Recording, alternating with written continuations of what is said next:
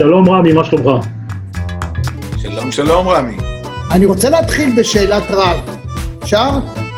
כן. בבקשה. ערב טוב, רמי, פעם ראשונה בחיים שלי בזום. ופתאום אני אדבר איתך, לא חלמתי שאני אדבר איתך. אז אני קודם כל לכבוד, אולי. חוויה לשמוע אותך בכל שידור, כי העברית שלך חג, חגיגה. תודה, חג שמח. גיא חן שלום. אהלן, צהריים טובים. כמה זמן אתה כבר לא בשב"כ? אה, מסוף 2018. פיזית אני לא שם, אבל אה, רגשית אני עדיין עדיין שם. וכמה שנים היית? אה, בשירות עצמו 20 שנה. בדיוק לפני 20. שנגיע לעניין שלשמו אנחנו התכנסנו, אני רוצה לדבר איתך טיפה על השב"כ מבחינת הדימוי הציבורי. הרושם הוא שאלמלא השב"כ, אנחנו לא היינו יכולים בדרך כלל בימים כתיקונם לחיות בשקט בסביבה כל כך עוינת, מוקפת, ובתוככי, אה, הייתי אומר, אוכלוסייה שלא באמת רוצה לחיות איתנו בשלום, אלא מטעמי נוחות מתייחסת אה, בימים כתיקונם אה, חיה בשקט איתנו. מה נכון, נכון. ההצלחה העיקריים של השב"כ? לפני זה אמ, אירע אירוע מאוד מאוד עצוב במחסום שועפאט. אה, חיילת אה, שלנו אה, נרצחה על ידי מחבל מתועב שירה בה בטווח, ממש מטווח אפס. אז זה המקום כמובן לשלוח תנחומים למשפחה, וגם אני מוכרח לומר שאין לי ספק שתוך זמן מאוד מאוד קצר, שירות הביטחון הכללי יחד עם יחידות מיוחדות, הצליחו להגיע לאותו מחבל מתועב. אה, אני מקווה שיצליחו לעצור אותו, אה, ואם לא, אם הוא מסכן אותם או עלול לסכן אותם, אז כנראה שהם יאלצו גם, אה, גם להרוג אותו. במקרה הזה הזהות שלו ידועה, הואיל והנהג שבעצם נכפה במובן כזה או אחר לבצע את המהלך ולקחת אותו, מיד הסגיר את עצמו וכנראה גם מסר את הפרטים, והבנתי שכבר זהותו ידועה. אני בכוונה לא התחלתי עם הנושא הספציפי הזה, א', מהסיבה הפשוטה, אתה יודע שזה עכשיו ברשת וזה יהיה לנצח, ואני לא, אני מנסה אה, לאו דווקא להתייחס לנושאים אקטואליים, אלא יותר בהיבט הרחב, אבל טוב שציינת, ואכן אה, כל מה שאתה אומר אני מצטרף אליו. אה, בכל זאת נחזור לשאלה המקורית, גורמי ההצלחה של השב"כ. כשאתה אומר נגיד לערבי ג'ייש, או אנג'ונדי, או זאבט, בסדר, אבל אם אתה אומר לו מוחבראת, יש יותר מיראת כבוד, יש חשש גדול, וכל מה שנלווה לכך. איך השב"כ הצליח להגיע למעמד הזה שהוא נגיד הרבה יותר מהצבא, או באמת כאילו נחשב, נחשב נחשב מה שנקרא. קודם כל חשוב לומר שהשירות הביטחון הכללי עובד בשיתוף פעולה מלא עם אה, צבא ההגנה לישראל, בעיקר עם היחידות המיוחדות, שיש שם חיילים ומפקדים מופלאים. לגבי השאלה שלך, אני חושב שזה טמון באנשים, בכוח אדם שנמצא בשירות הביטחון הכללי, או אתה יודע, יש אנשים שהם מגיעים לא לעבודה, אלא הם מגיעים לעבוד, אה, וזו לא, וזו לא קלישאה. ומי שכבר נמצא בעולם הזה, אה, או בשירות, אז מעבר לזה גם יש לו אחריות. ואם אנחנו מדברים על אה, רכזי השב"כ, שהוא אחראי על גזרה מסוימת, על תחום מסוים, על אזור מסוים, ומהתחום הזה המשימה העיקרית שלו זה לסכל פיגועי טרור, אז יש לו אחריות מאוד מאוד כבדה לעשות את הכי טוב שבעולם שהוא יכול, להשקיע מעצמו 24/7, ברוב המקרים גם על חשבון הזמן האישי שלו ועל חשבון המשפחה והילדים, אה, ולהיות מחויב לשטח, אה, והוא לא יכול לדחות שום דבר. אה, ושוב, לגבי השאלה שלך, זה בעיקר, בעיקר טמון באנשים שעובדים ומשרתים אה, בשירות הביטחון הכללי, ואתה שאלת גם לגבי השני הצדדים שקיימים בסכסוך הזה. אז אני אספר לך משהו שסיפר לי לפני כמה שנים אחד המקורות שלי. צעיר פלסטיני, שהוא שואל אותי ככה, תוך כדי פגישה חשאית שלנו, הוא אומר לי, אפילו די מפתיע אותי, הוא אומר לי, אתה יודע, אתה יודע מה ההבדל בינינו לביניכם, בינינו הפלסטיני לביניכם הישראלים? אז אני שואל אותו ככה בתמימות, יש הבדל? אז הוא אומר לי, בוודאי שיש הבדל. הוא אומר, אותנו, אותנו מחנכים בבית, בבית הספר. אותנו מחנכים למות מות קדושים. אותנו מחנכים לאהוב ולשאוף למות מות קדושים ולהרוג אתכם את האויב של, של, שזה, שאתם זה האויב שלנו. ולעומת זה אומר לי, אתם, אתם אוהבים את החיים, אוהבים לחיות, אוהבים את החיים הטובים, אוהבים לייצר וליצור וליזום. וזה בגדול, אמר לי, זה בגדול ההבדל המשמעותי בינינו. כמובן שיש בקרב האוכלוסייה הפלסטינית גם אנשים טובים מאוד, ואנשים ערכיים, אבל בסופו של יום, מי שאוחז בנשק הוא זה שקובע מה יקרה ברחוב הפלסטיני. אתה, אתה בעצם אומר, גיא, אתה בעצם אומר שזה משהו דטרמיניסטי, שבמובן מסוים אין שום uh, סיכוי לשלום, כל עוד האנשים האלה מגיל אפס מתחנכים לכך שאנחנו האויב הנורא, וצריך, או אפשר, או uh, מקדשים את מות הקדושים, מה שנקרא, uh, להיות שהידים, העיקר uh, כאילו להרוג יהודים, להרוג ישראלים, לכבוש את ישראל, זאת אומרת אין סיכוי? הלוואי, הלוואי ש... אה, שזה היה אחרת. Mm. אבל אה, לצערי הרב, ברחוב הפלסטיני, אה, ההסתה היא מאוד מאוד עמוקה ומתחילה ממש מגיל אפס, ולא לא, לאו דווקא ברחוב, לעתים אפילו בבית עצמו, ואני אשתף אותך בסיפור שקרה לי. שממחיש מאוד מאוד את הסיטואציה, וסיפור קשה מאוד ולא פשוט, אבל, אבל זו המציאות לצערי הרב. באחד המעצרים אנחנו נמצאים באיזשהו בית של פעיל חמאס, ואנחנו עוצרים את אה, פעיל החמאס, ו... ולקראת סוף המעצר, רגע לפני שאני יוצא עם החיילים מהבית, מגיע אליי ככה בצורה מאוד מאוד עצבנית ואפילו מאיימת.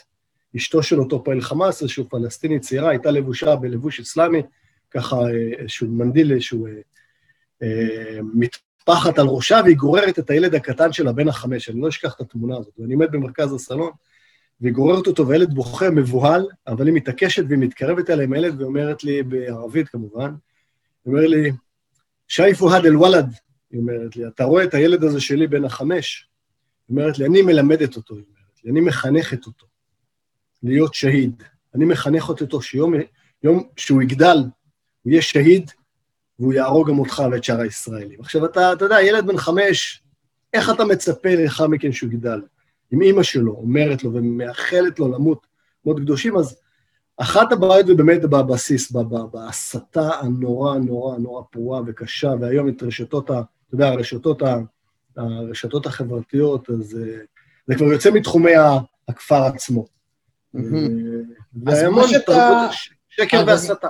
אני חושב שמה שאתה עכשיו מספר, בעיקר הסיפור האישי שלך, מרגש כשלעצמו, אה, מדגיש עוד יותר את ההצלחה שלכם, ואני לא בטוח שאופן הצגת הדברים שלך היא כל התמונה, זאת אומרת, אני מבין שיש תהליך גיוס של אנשים שמוכנים להיות ממש אה, אה, תאבי ביצוע של המשימות ובלי קשר למשפחה וזמן ולהקריב והכל. עדיין, מה במבנה של הארגון הזה מייצר את היכולת להיות בכל מקום, בכל שעה, בלי אפשרות של אדם להסתתר, להגיע אליו, לתפוס אותו, ובסך הכל להגיע למצב של סיכול של נדמה לי יותר מ-99 אחוזים, מה, מה, אם לא יותר אפילו, מזה, אה, מהכוונות שלהם אה, לרצוח אותנו מדי יום, מדי שעה. מה בכל זאת במבנה של הארגון מייצר את האפשרות הזאת? תראה, יש כמה וכמה דברים. אחד הדברים זה באמת השאיפה למקצוענות ולמצוינות. וגם ההבנה שבאיזשהו מקום אנחנו גם, אתה יודע, אנחנו המחסום האחרון. לפני שהמתאבד מגיע ומפוצץ עצמו במרכז תל אביב או ירושלים, כמובן שיש את אה, לוחמי, לוחמי צה"ל ומשטרת ישראל ומשמר הגבול, אבל באמת ההבנה הזאת היא שאנחנו המחסום האחרון, וה... האנשים בשירות כל הזמן פועלים לשכלל את השיטות, לעשות אותם יותר טובים. יש שילוב, אחד הדברים הנוספים זה גם השיתופי פעולה בתוך השירות עצמו, בין רכזי השטח לבין הדסקאים, לבין האנשים שאמונים על ההאזנות ואנשי הטכנולוגיה. והשירות עצמו כל הזמן שואף לקדם את עצמו, לא רק בתחום היומינטי שמשם אני מגיע, שזה אחד, אתה יודע, הנושאים הכי ותיקים בעולם, אלא גם בתחומים הטכנולוגיים, שמאוד מאוד מסייעים להגיע לאותם מחבלים, לעצור אותם רגע לפני שהם מבצעים את הפיגועים שלהם. נדמה לי שעוד לא פיצחנו את זה, זאת אומרת, עוד אני כמראיין, ומן הסתם מאות האלפים ששומעים אותנו, רואים אותנו, אגב אתם יכולים לעשות את זה גם ביוטיוב, גם בעניין מרכזי כמובן בכל מרחבי הפודקאסט, ואם הרעיון מוצא חן בעיניכם תעשו לייק, מה אכפת לכם? זה סתם בעיטה קטנה, אבל לייק, תירשמו כמנויים ותדעו מה הרעיון הבא שלנו, זה רעיון מספר 178 בסדרת הרעיונות של מרכזי TV, אבל גם לפני 2007 שהיו פלאפונים, שבכלל אה, הנושא הזה של הטכנולוגיה, שנדמה לי שבעיקר מייחסים את ההצלחות לטכנולוגיה, אה, אנחנו היינו במצב שכן מצליחים, אז איך נכנסים לכפר, איך שותלים אנשים, איך אנחנו במצב שבכל זאת אנחנו יודעים הכל בזמן אמת ולא בדיעבד, איך קורה הדבר הזה, מה, שוב אני אשאל, מה בארגון, במבנה שלו, בשיטת העבודה שלו, מייצר את המצב הזה, שבעצם כל פלסטיני באשר הוא, ואגב לא רק אה, בתחומי הגדה ועזה, הוא בתחושה מתמדת שמישהו עוקב אחריו ושאין לו לאן לברוח ואיך ממה להסתתר ואם הוא יתנהג לא יפה יגיעו אליו. איך הדבר הזה נעשה? נכון, בתחושה אם תשאל היום צעיר פלסטיני או כל אדם פלסטיני מן היישוב, כמה מרגלים או כמה משתפי פעולה של השב"כ יש אצלך בכפר, אז התשובה המיידית שלו תהיה, אה, הוא ינקוב במספרים מאוד מאוד גבוהים, הרבה, הרבה מעבר למה שיש באמת במציאות, וזה באמת אה, מדבר על הנושא הזה של ההרתעה. עכשיו, דיברנו על התקופה שלפני האמצעים הטכנולוגיים, ששם ההיבט האיומינטי היה מאוד מאוד דומיננטי, וגם היום דרך אגב.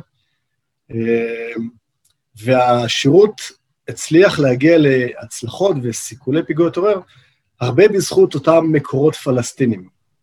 אה, באמצעות הגיוס שלהם, ההפעלה שלהם, קבלת מידע מהם, לתדרך אותם לבצע משימות לעתים גם משימות שהם יודעים שמסכנות את החיים שלהם, וכל זה עבור בעצם מי? עבור האויב שלהם, שזה אתה, רכז השב"כ, הנציג של מדינת ישראל. אה, ופה אני רוצה לתת לך דוגמה, אני כאן מחזיק אה, כוס קפה שחור, ומן הסתם, כמו שאתה מבין, בפגישות או מאות או אלפי פגישות שערכתי עם המקורות שלי, כמובן שתינו קפה שחור, ואני מניח שבדם שלי או בעורקים שלי זורם יותר קפה שחור מדם, אז באחת מהשיחות גיוס שעשיתי, ואני גם מספר על זה בהרצאות שלי וגם בספר, אז מגיע לאיזה בחור צעיר, אח של פעיל חמאס צבאי, ש... שהכוונה, המטרה שלי הייתה לגייס אותו כמקור שלי, כדי שיעזור לי לעצור את אחיו, או ליירט את אחיו הגדול ממנו. ותחילת הפגישה מתחילה בלחיצת יד כמובן, וברכות אסלאמיות קצרצרות, אבל אני מיד מוציא אותו מהחדר, כי הוא מגיע מבוהל ומפוחד, והוא בטח לא אוהב אותי, אבל כדי לנסות גם לשנות את התחושה שלו, אז אני ככה מוציא אותו מהחדר שלי, ואנחנו הולכים ככה ביחד לפינת הקפה שלנו. ופינת הקפה אני ככה שואל אותו בערבית, ואני עוד רגע אתרגם לך, גם כדי לנסות, אתה יודע, טיפה להתחבב, טיפה להוריד את כל המחסומים. ואני שואל אותו, יא מחמוד, כיף תשרב אל-קהווה חילו זייק, יא מעסוקר קליל. אני שואל אותו בערבית, אתה רוצה לתרגם? לא, לא. יאללה, תפאדל. אני שואל אותו ככה... בעדן, עכשיו אתה. אז אני שואל אותו את הבחור הצעיר הזה, אתה יודע, די בהתחלת הפגישה. איך תרצה לשתות את הקפה שלך, אני שואל אותו.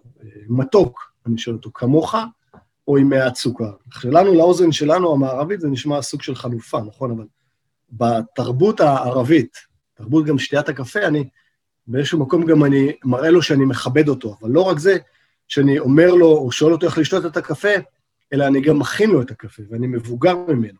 אה, עכשיו, הוא, במקרה הזה, שוב, אם אנחנו מדברים על תרבות הקפה, ועל השיחות על האחד האחד עם אותם אנשים, אז אם הוא היה אומר לי, תשמע, בדיש אשרב, או אני לא רוצה לשתות, זה לא כי הוא בדרך לפגישה עצר בארומה ושתה קפה ארומה, אלא זו הדרך המנומסת שלו לרמוז לי ולהגיד לי, אני לא רוצה לדבר איתך בכלל. אבל באותה סיטואציה, כשאני עומד מול הבחורצ'יק הזה בפינת הקפה ומכין לו את הקפה, אז הוא אומר לי, בידי אשר אבל קהווה מורה זי חייתי.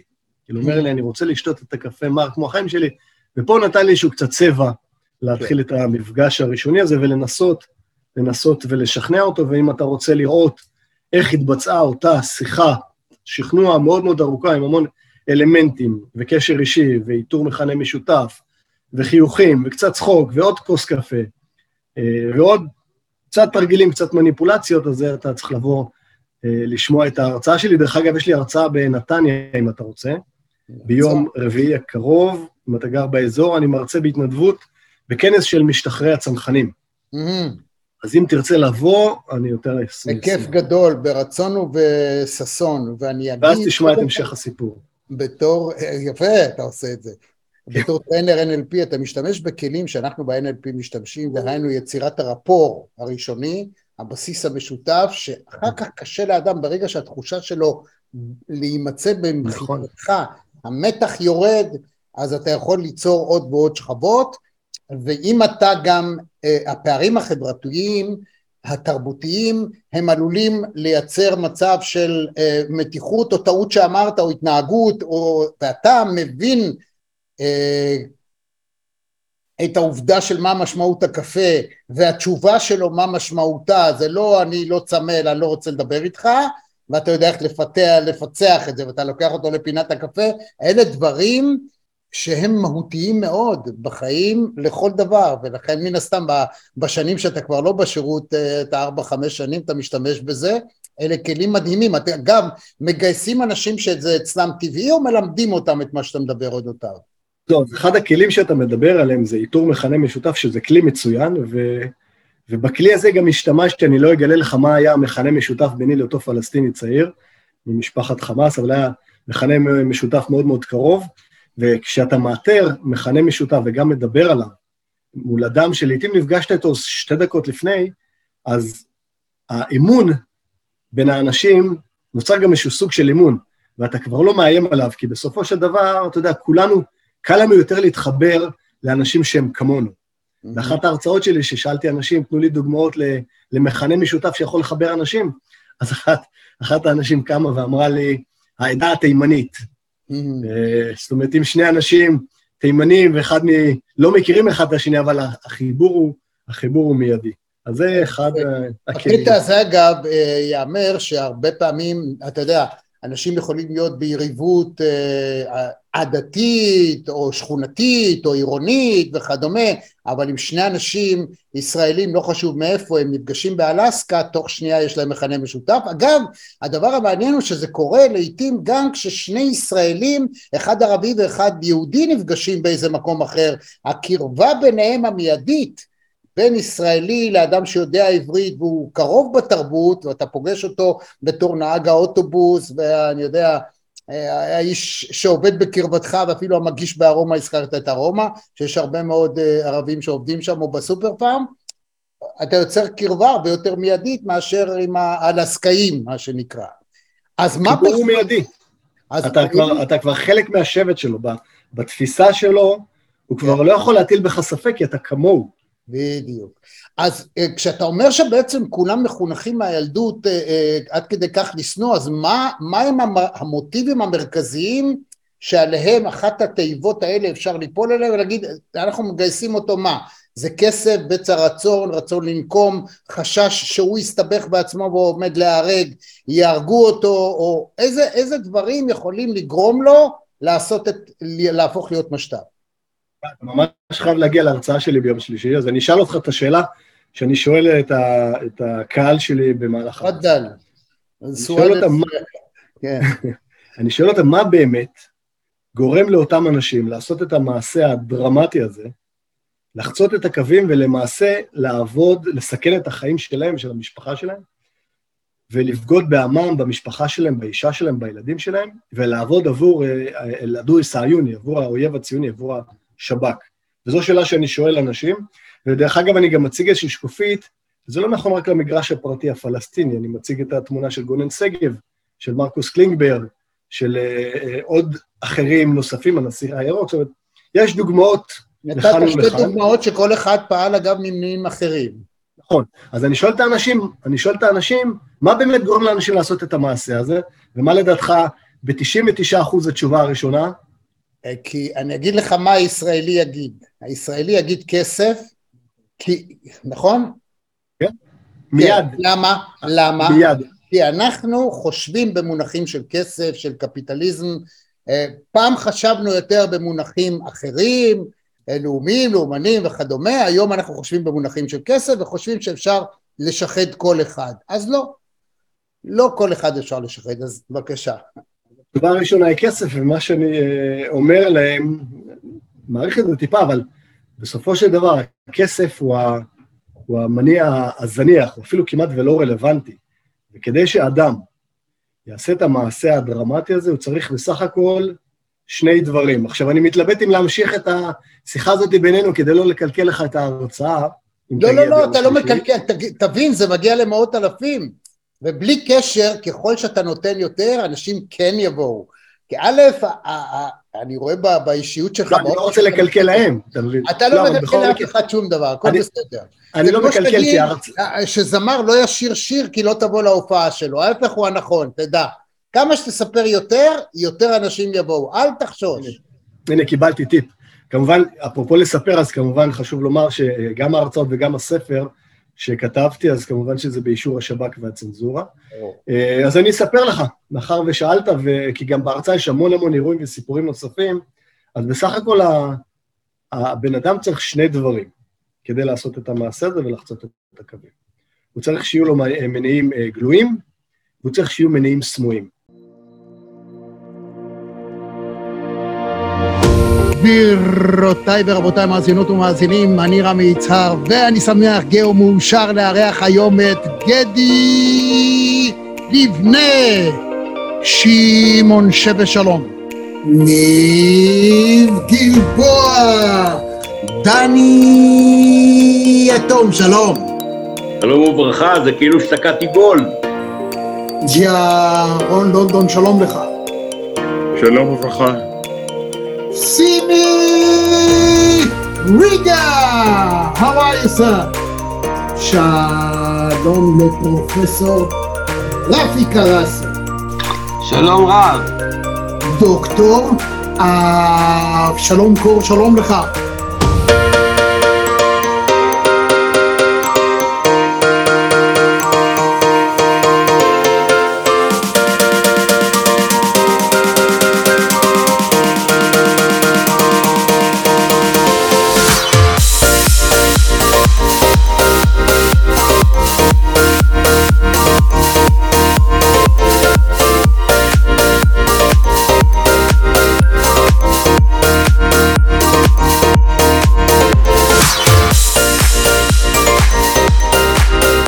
אהלן רמי, אהלן רמי, תקשיב, אני אחוז התרגשות, אני שומע אותך שנים רבות וארוכות בפינות הספורט בבוקר, בגלי צה"ל. אולגה רז, שלום לך. שלום לנחמן שי. עמירם לוין, שלום. שלום, שלום. דוקטור צחי בן ציון. רון לבנטל הגדול, שלום. אבי בנימין, שלום לך. שלמה צורן! יעקב הלפרין, שלום לך. שלום, צהריים טובים. היי זאביק. אבי בניהו, שלום. שלום רמי, מה שלומך? טוב ליונה יהב, חיים רמון, שלום. שלום, זה מימי הספורט. זה מי מהספורט, אני רוצה להגיד לך גם, אלון פינקה, יאיה פינק, שלום. אלדד יניב, שלום רב לך.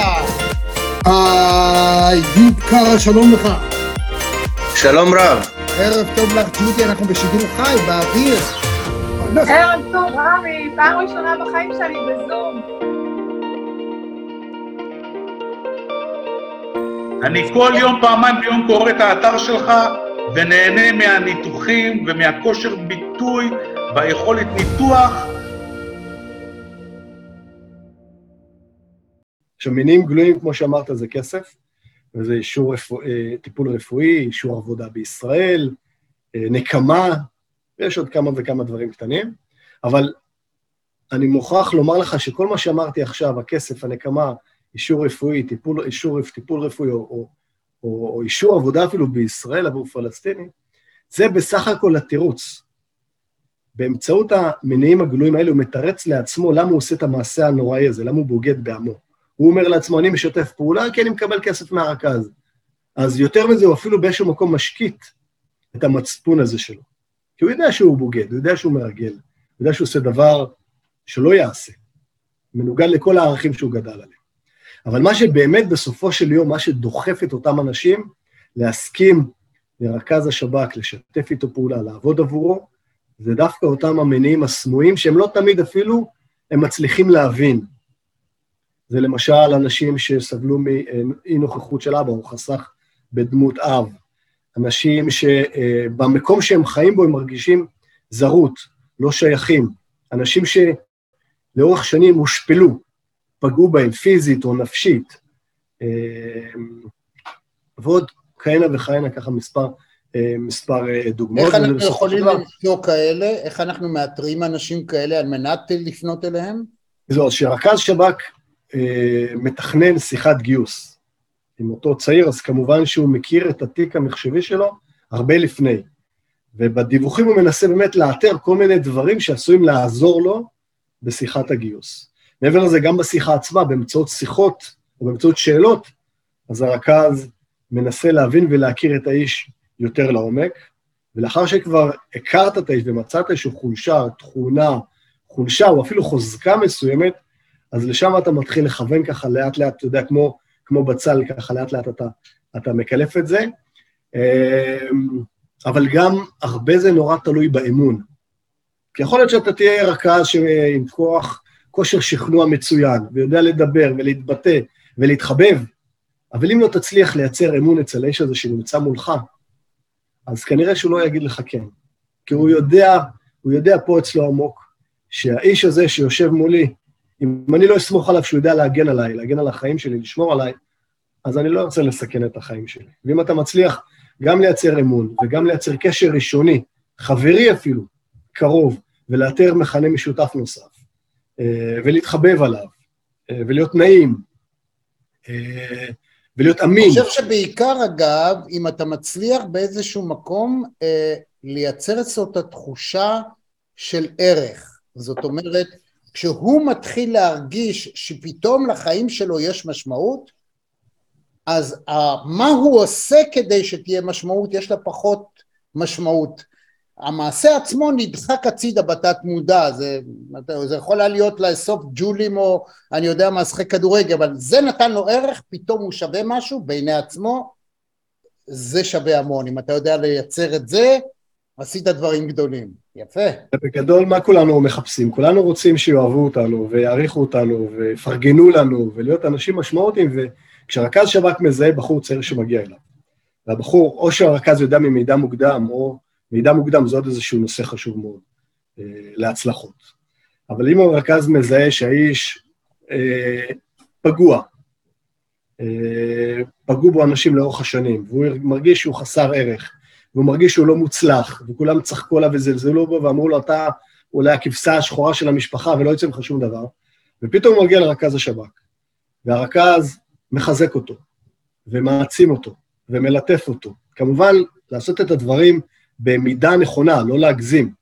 כדי לא להיתפס בחוסר אמינות. כל אחד על פי המידה המתאימה לו, לא. יש אנשים שצריכים מיידית, תלוי במידת המשבר או בעוצמת המשבר שהוא מצוי בו ברגע שהגעת אליו, זה באמת, תדע לך, זה כישרון מדהים היכולת האישית, זאת אומרת, זה שיש לך כלים זה לא מספיק, אתה צריך לדעת שתהיה לך אינטואיציה והיכולת, א', להיות מאוד מאוד מרוכז, זה אני אומר לאנשים שרוצים להתגייס לשב"כ, היכולת של האדם, אתה יודע, להיות מרוכז ברגע, לדעת לאבחן, לתת מעצמך ובעיקר לקלוט, ולא לחשוב כל הזמן על עצמך כמי שמראיין, כמי ש... זה מה שאני מנסה לעשות כשאני מדבר עם אנשים גם. וחרף הזום, בינתיים זה מצליח, יש לנו מאות אלפים שעוקבים אחרינו. איזה יופי. זהו, אז אפרופו גם לגבי השיחה עצמה, גם הרכז, דיברת על תשומת לב והכל, הרכז, אני כמי שנמצא עם בן אדם, אני חייב לאורך כל השיחה, כל הזמן, לקרוא את שפת הגוף שלו. שאם אני פונה שהוא בפנייה לא נכונה, אני מרגיש את שפת הגוף שהוא מרגיש בלא נוח, הוא נלחץ ומפחד, אני צריך לחזור אחורה, או למצוא איזשהו נתיב אחר. אני כל הזמן מסתכל עליו, ואם אני רואה שהוא מגיב לי טוב, והוא מחייך, שפת הגוף שלו פתוחה ונינוחה, אז אני מבין שאני במקום הנכון ומשם אני צריך לפרוץ. דבר נוסף, דיברנו על... למדתם micro expressions? micro expressions זה זאת אומרת, האופן שבו הבעות פנים זעירות בעין, במיליון דברים, הם אלה שמבטאים עיקר את התת מודע. לא יודע... יותר מזה, גם אם אתה יושב מולו ואתה למשל נוגע בו ביד, במהלך שיחה, אתה מרגיש אם הוא מרגיש איתך בנוח, או שפתאום הוא מזיז את היד. ודבר נוסף, דיברנו על איתור מכנה משותף, ודיברנו על מידע מוקדם, אה, ודיברנו על, אה, על יצירת קשר אישי. הדבר הנוסף, וגם פה אני שואל את הקהל שלי, תנו לי מה הדבר הנוסף לדעתכם, שבחרתי עבורכם להציג כרגע, שהוא מאוד מאוד חשוב בלשכנע אנשים, בלייצר אמון, אה, בלייצר את המזיקה, בלייצר את המחויבות, הזדהות, להצליח להניע אותם. מה הדבר הנוסף? נאתגר אותך? אה, כן, אתה, אני, הייתי, אני אגיד לך מה אני חושב. אוקיי. הדבר, אני חושב שהנקודה המרכזית היא האישיות שלך והנכונות שלך בכל עת באמת לעשות הכל למענו. זאת אומרת, אם גייסת אותו, אתה צריך להיות הוגן כלפיו, הוא צריך להרגיש את זה, שזה לא רק הכמה גרושים שהוא מקבל, כי בדרך כלל הסכומים שהם מקבלים הם מאוד צנועים ומתאמים לצרכים האמיתיים שלו מינוס עשרה אחוז, כדי שתמיד... הכיסוי שלו. כן. כדי לשמור על ביטחונו. יפה. הדבר הנוסף שאני אומר לאנשים, זה ההקשבה. ובהקשבה, כמו שאתה מבין, זה, שם טמונים כל כך הרבה דברים חשובים, כי כשאתה מקשיב למישהו, אבל לא רק מקשיב, אלא אתה באמת גם, על פי שפת הגוף, מראה לו שאתה באמת מקשיב לו ומתעניין במה שהוא אומר, אז אתה, אתה מעצים אותו, ואתה גורם לו לתחושה של ערך, ותחושה של חשיבות. אבל יותר מזה גם, חוץ מהמידע הנוסף שאתה מקבל על האיש שהוא נותן לך, לפעמים בלי לשים לב, אבל הדבר הנוסף, שאתה מצליח לייצר אצלו אמון. ואמון, כולנו יודעים שזה הדבר הכי הכי חשוב בקשרים ובמערכת בין אנשים, בין עמיתים, בין מנהל לעובד, בין בני זוג, שזה הדבר הכי חשוב. פה אני רוצה לקחת אותך עכשיו שלב אחד קדימה. אוקיי. גייסת אותו, עבד עבורנו, עשה עבודת קודש, הציל חיי ישראלים. בשלב כזה או אחר, אלה דברים שקורים, אתה צריך, הוא נחשף, אתה מביא אותו, נותן לו זהות ישראלית כזאת או אחרת, או, או מעתיק את מקום המגורים שלו, ונותן לו לגור כאן בדרך כזאת או אחרת. אנשים רבים מהסוג הזה, אה, או שהם היו קודם עבריינים, או שהם פתאום הופכים להיות, והם וישמן ישורון ויבעט, ויש לו את הביטחון שיש לו את הגב שלך, של הארגון, של המדינה, והוא עושה דברים פליליים תוך פגיעה באזרחים. מוכרים הרבה, הרבה תלונות ולא אחת מתפרסם בתקשורת על, על גנבים מהסוג הזה, או אנשים שהם אלימים, או גנבי רכב שהגיעו, עצרו, אה, זה, זה, זה, אוקיי. ואתה מבין בעקיפין שזה איש שהוא אה, משת"פ. זה לא תמיד נכון, לעתים או שהם מציגים את עצמם כאלה או שהסביבה טוענת שהם כאלו, אבל אמ, אחת המשימות החשובות ביותר והערכיות ביותר של רכז השב"כ זה להגן על המקור שלו, שלא ייחשף לפני זה, שלא ייחשד אפילו, כי מישהו משתף פעולה, וזו באמת המשימה העיקרית של רכז השב"כ, מעבר אה, לקבלת מודיעין וסיכול פיגועי טרור. ובמקום הזה, בעשייה הזאת, אנחנו 24-7. ולעיתים יש מצבים בלית ברירה שמקורות נחשפים.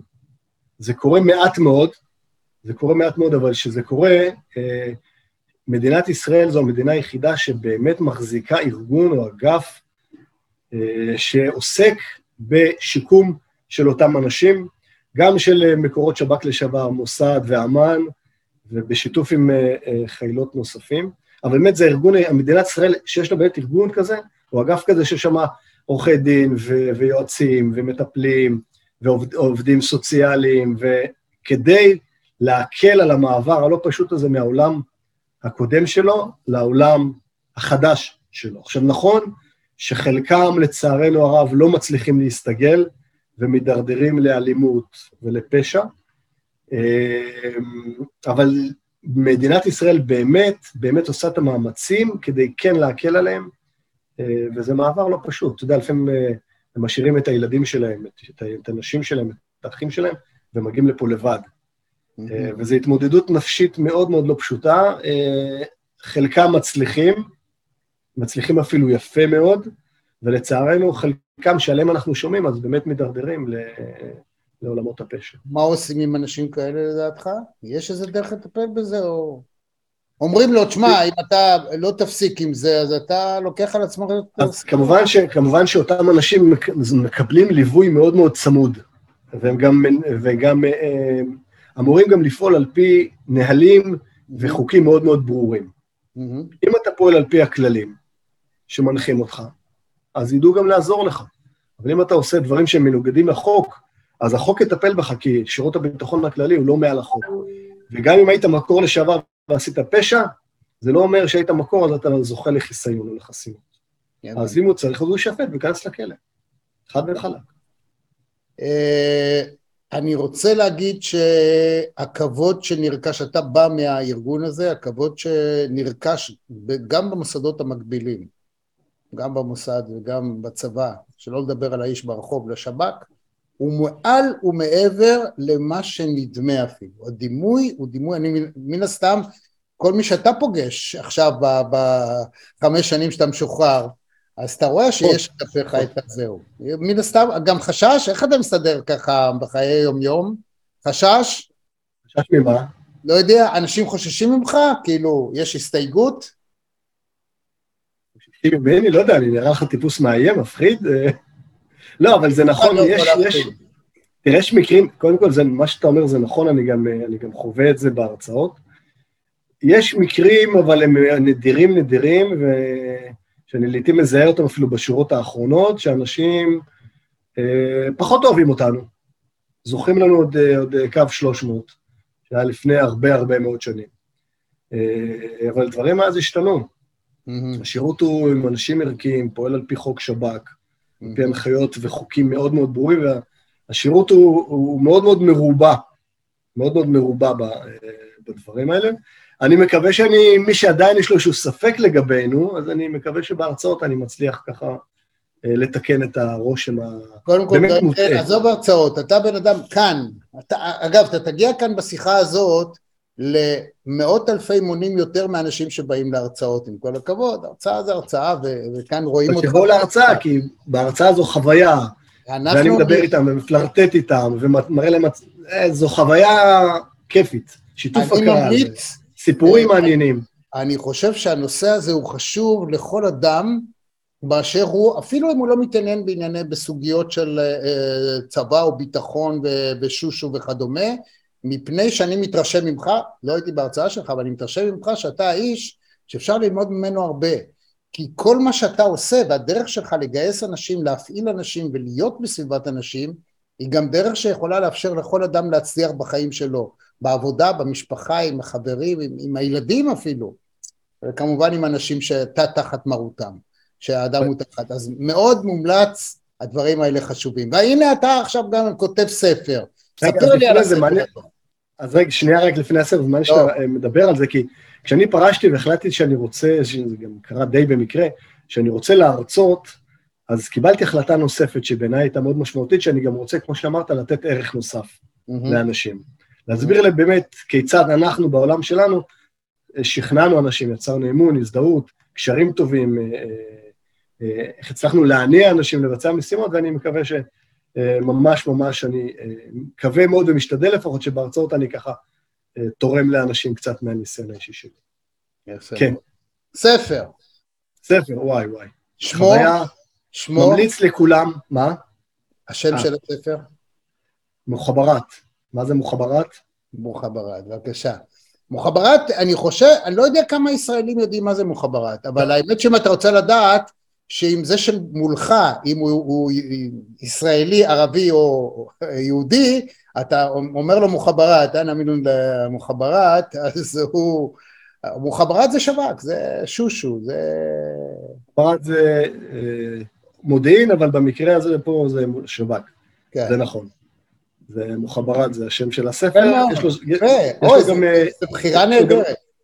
אני אספר לך עוד מעט על הבחירה, אם תרצה. בטח, אה, דבר. השם של הספר זה מוחברת, והכותרת משנה זה רכז, רכז שב"כ ומקורותיו החשאיים בלב הטרור. זה השם, אה, הכותרת אני משנה אגיד של לך את האמת, פה אני מדבר איתך בתור אה, מישהו שחושב על שיווק עבורך, אני לא בטוח שכותרת המשנה לא narrowing, לא אה, הופכת את זה ליותר מדי צר, זאת אומרת, המוחברת, זה- מס, מספיק המוחברת, אתה מבין? טהרן, מתכוון. מספיק שאמרת טהרן אמרת, וכל השאר הוא יוצא, יוצא מתוך זה, אתה מאפשר לכל אחד גם לעקרת בית. once אמרת רכז וזה, אז הוא היה, רגע, רגע, לא. מוחברת, וואלה, רשם- רשמתי לעצמי. לא סתם תחשוב על זה. אני הנה, לא אני רושם לעצמי. כן, לא הייתי נותן את הסאבטייטל הזה, אלא להפך, פותח אותו ולא סוגר אותו. זאת אומרת, מה שאתה עושה זה אתה לוקח שם כללי של חווייתי, של, של עולם שלם, ואתה אומר, רגע, בעצם אני רכז. שהוא עד הרכז, בסדר. נכון, כי בספר יש גם המון תיאורים שלי כחייל ומפקד מלבנון ומעזה, זה נכון, אני רשמתי בן לעצמי. אדם, זה בן אדם. גיא חן, אוקיי, התפקיד שלך רכז, אבל אתה, אתה גיא חן. והמוחברת הוא מקיף כל כך הרבה תחומי עיסוק, חוויות חיים, אפשרויות מגוונות, גם למי שלא רק מתעניין בהרפתקאות ובריגול. אז זה סתם הערה אישית, איך אני רואה את זה בתחום השיווקי. לא, בסדר. רשמתי לעצמי. אוקיי, אוקיי. רשמתי רכז. לעצמי. רשמתי לעצמי, רשמתי לי. תראו, אני קודם כל אני ממליץ לכולם, או כל מי שרוצה, לכתוב, ואפילו לכתוב ספר. אה, עבורי זו הייתה עד התנסות מדהימה, מרתקת, מהנה בעיקר, מהמם. וזה גם אה, מסע של אה, סדר גודל של שלוש וקצת שנים. שישבתי והעליתי על הדף, במקרה הזה על המחשב, חוויות, אירועים, שמחים, עצובים, מטלטלים, כואבים, נזכרתי בחברים, גם בחברים שכבר לא איתנו, ובאמת זו הייתה חוויה מדהימה. חוץ מזה, אני גם עשיתי את זה גם יותר מקצועי, הייתי בקורסי כתיבה של יובל אברמוביץ' המדהים, וסופרת בשם נירית הלבני, שהיא מקסימה. אז באמת לקחתי את הפרויקט הזה כפרויקט אה, אה, אפילו מה מקצועי. הבנת בקורס הזה? מה, מה, מה, מה, מה הבנתי או מה הבנת קיבלתי? בקורס הכתיבה? מה- מה השורה התחתונה-? מה הבנת? המון, אה, כשאתה לא צריך להיות סופר מפורסם כדי לכתוב ספר. זה בטוח. לכולנו, מה? זה בטוח. לכולנו יש את ה... מי יותר ומי פחות, אבל יש את היכולות, את הכישרון, לכתוב או את הסיפור האישי שלנו, או סיפור דמיוני, או חוויה, אה, וזו חוויה מדהימה, ממש ממש, ואני גם שמח שה... שקיבלתי גם תגובות מצוינות, גם על הסיפורים והאירועים שאני משתף אותם ב... בהדסטארט שלי, ככה מדי פעם. מי שחבר בהדסטארט, תדע, אה, הנושא של הספרים היום הוא קצת בעייתי, אתה יודע שהרשתות, אה, רשתות הספרים הכי גדולות בעולם נסגרו, בזו אחר זו. כן. היום אה, ביותר מ-80 אחוזים מהספרים נקראים באמצעות האייפד, זאת אומרת דיגיטליים, ספרים דיגיטליים ולאו דווקא המודפסים. יחד עם זאת יש יתרון עצום, אני, אני מספר את מה שאתה מן הסתם כבר יודע, אבל פשוט מספר למאזינים ולצופים שלנו, שהיתרון הגדול שבאמת כל אחד יכול לכתוב ספר הוא בכך שאתה כבר לא חייב שזה יעלה לך הון עתק של כסף, אתה יכול גם להדפיס 100 ספרים או על פי דרישה. וזה נותן לך, עם כל המלאכה הרבה שלוקחת שנים, בסוף עוגמת הנפש הגדולה של רוב האנשים בעבר הייתה שחוץ מכל העבודה עלה להם הון עתק להגיע לזה שיהיה להם ביד את הספר. היום אתה יכול להדפיס עשרה ספרים והכל בסדר. זאת אומרת, העלות הפיזית של הוצאת כסף היא נמוכה לאין שיעור לעומת מה שהיה בשנים עברו, שזה יתרון עצום. כמובן שכל אחד משקיע את השנים ורוצה שכולם יקראו, אבל זה פחות. אבל מה שחשוב בעידן של היום, מבנה משפט, אנחנו היום הכל יותר בקיצור, שיאים שנבנים, תסריטים, מי שהלך, לס... מי שעכשיו רואה אפילו סרטים משנות ה-80, אני לא מדבר על שנות ה-40 וה-50, זה סכמטי, איפה אתה בונה רגעי שיא, מתי אתה יוצר את, ה, את הדרמה ומתי את הקתרזיס, לעומת היום, היום זה שונה לחלוטין, למה? כי אורך הנשימה של האדם, של המוח, הוא כזה, אתה יכול לראות לפעמים אפילו בסרטים, שבן אדם פתאום שולף, הוא לא מחזיק מעמד, הוא שולף את האייפון שלו ומסתכל מה קורה, או יוצא סתם, פתאום אנשים שצריכים להשתין, דברים שלא היו בעבר, זאת אומרת, הסבלנות של האנשים ואורך הריכוז, אורך הזמן של הריכוז הולך וקטן. לכן כשאתה כותב את הספר, זה סתם עוד עצה חוץ מאשר כותרת המשנה, אתה צריך לדעת לרכז שיאים יותר מהיר, יותר צפוף מאשר היה בעבר. רייט. Right. עכשיו ספר לנו מה יש בספר. ושם באמת הסיפורים שלי, הספר שמורכב, זה לא ספר של סיפורים, אלא איזושהי עלילה ארוכה מההתחלה עד סופה, אבל בספר עצמו יש שם דמויות, גם נשים, גם גברים, אה, מדהימות ומרתקות, ויש שם טוויסטים ושינויים בעלילה, אה, והדמויות עצמם, בניתי אותם בצורה מאוד מאוד מיוחדת ושונה, ומאוד מאוד גם מפתיעה. אה, וכמו שאמרת, גם העלילה היא מאוד מאוד מהירה. אין שם משהו, אה, זה לא, זה לא כתיבת דוח מודיעיני, אלא זה סיפור בתוך סיפור עם טוויסטים, עם עלילה, עם הפתעה פתאום שאתה נתקל תוך כדי. אה, אז אני מקווה שזה יתאים לדור, גם הדור הצעיר. לא, ההמלצה גם שלי הדור למי- המבוגר הוא לא מודע גם, אמרתי לזה לכולם. שהיום, גם, שהיום גם הדור המבוגר הוא כבר נמצא בתוך התהליך הזה של השיאים הקצרים. הוא התרגל לוואטסאפ, אין מה לעשות, ואתה יודע, זה אוקיי. אז מה, תן, תן לא. איזה, מה משהו מעניין אה, מתוך... לא, רק- לפני זה המלצתי לשומעים, שמי שבאמת מתכוון לכתוב ספר, אה, שיעשה את זה בצורה מקצועית. זה אומר שלקחת עורך או עורכת ספרותית, עורך לשוני, לעשות הגהה כמו שצריך, ניקוד, פיסוק, זאת אומרת, להוציא masterpiece, ולא לעשות את זה לבד. יש שם, אתה יודע, זה חובה. תהליך מאוד. זה חובה, חובה. אני יכול להגיד. זה חובה, אחרת אתה פשוט תתבזה. אז אני עושה באמת עם אנשי, בחרתי אנשי מקצוע שמלווים אותי, אה, ואני מקווה שבמרץ אנחנו, אה, אני כבר, אפילו אולי לפני, אני אחלק את, ה, את הספר. דרך אגב, יש לי גם, אה, גם אה, את ספר. העטיפה, יש לך את העטיפה, מוחברת? כן, שלחתי לך? את העטיפה לא, תראה לי אותה, אה. אותה שכולם יראו. באמת? בטח. לא, לא, שלח, לא שלחת לי כלום, מה שלחת לי? כלום. וואנו. יאללה, ארפה, שולח את זה לפעמים, בוא נראה. ארפה, לא, תראה עכשיו פה. אה, פה? בטח. חשבתי להראות לך כאן, אבל רגע, אני יכול להראות לך פה. את זה רואים? ארפה, לא, זה, רגע, מוחברה, רגע, יש איזה, יש איזה, כן, יפה. זאת אומרת, אני רואה פה, מה, מה אני רואה פה, גבר ואישה? לא, גבר וגבר. גבר או- וגבר הולכים, אה, כן. הולכים במנהרה כן. אפלולית, אה, ויש אור בקצה המנהרה, מה עוד אני רואה שם?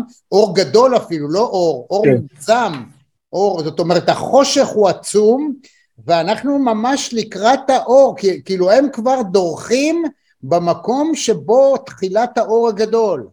זאת אומרת. אנחנו בקצה המנהרה, באמת ככה אתה רואה את החיים, אנחנו שם, אנחנו בקצה, או שעדיין ארוכה הדרך? ארוכה, ארוכה מאוד הדרך, המנהרה היא מאוד מאוד ארוכה, אבל מה, ש, מה שחשוב זה באמת, ה, ה, אני לא רוצה להעיד על עצמי, אבל... אה, תעיד, תעיד, תעיד, על עצמך, הכל בסדר. קודם כל הסיפורים כולם אמיתיים. אוקיי. אמיתיים מהחוויה האישית שלי ושל החברים שלי, אה, ממש בלב הטרור, וסיפורים שמדברים גם על הפעלה של נשים, שיש שם מורכבות מאוד מאוד לא פשוטה. ואני מספר על שתי נשים שהייתה לי הזכות, כבוד אפילו, לגייס ולהפעיל, ובעזרת חוכמתן והתושייה שלהם והאומץ הלב שלהם, אה, בתנאים מאוד מאוד לא פשוטים עבורם, הם הצליחו לסייע לנו לסכל פיגועי טרור מאוד מאוד קטלניים. אה, מדובר גם על אחד בספר... יש גם מפעילות, מפעילות שפועלות מול נשים, או רק גברים? לא רק גברים, אבל יש חוקרות.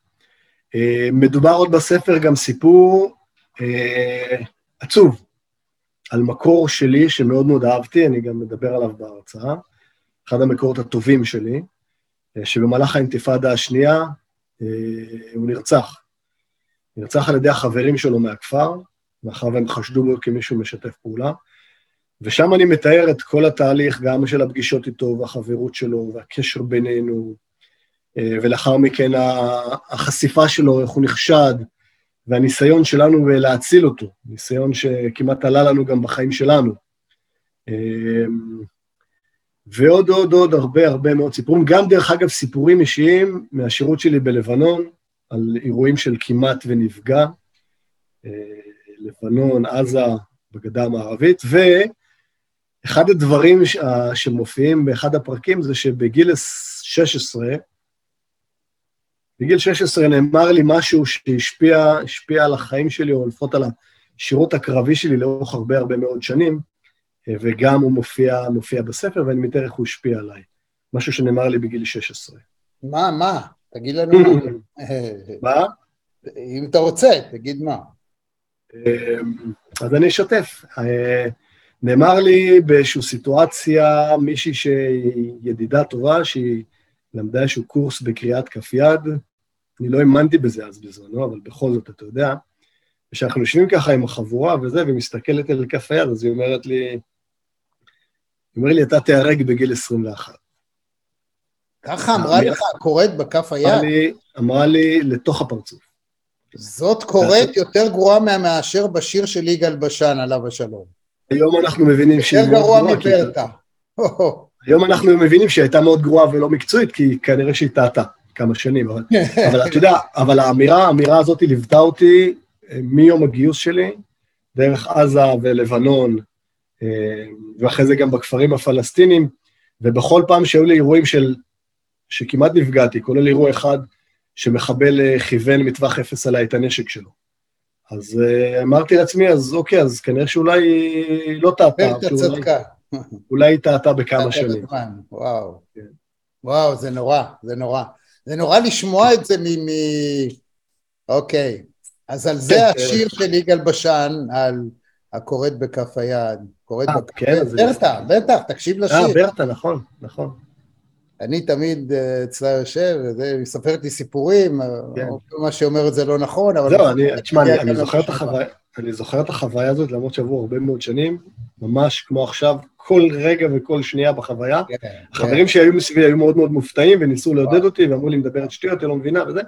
אני מספר גם תיאור נוסף בספר. וואו, ש... וואו, וואו, וואו, וואו, וואו. איך עושים? אבל היה, היה אירוע שדווקא כן חיזק את הדברים שלה.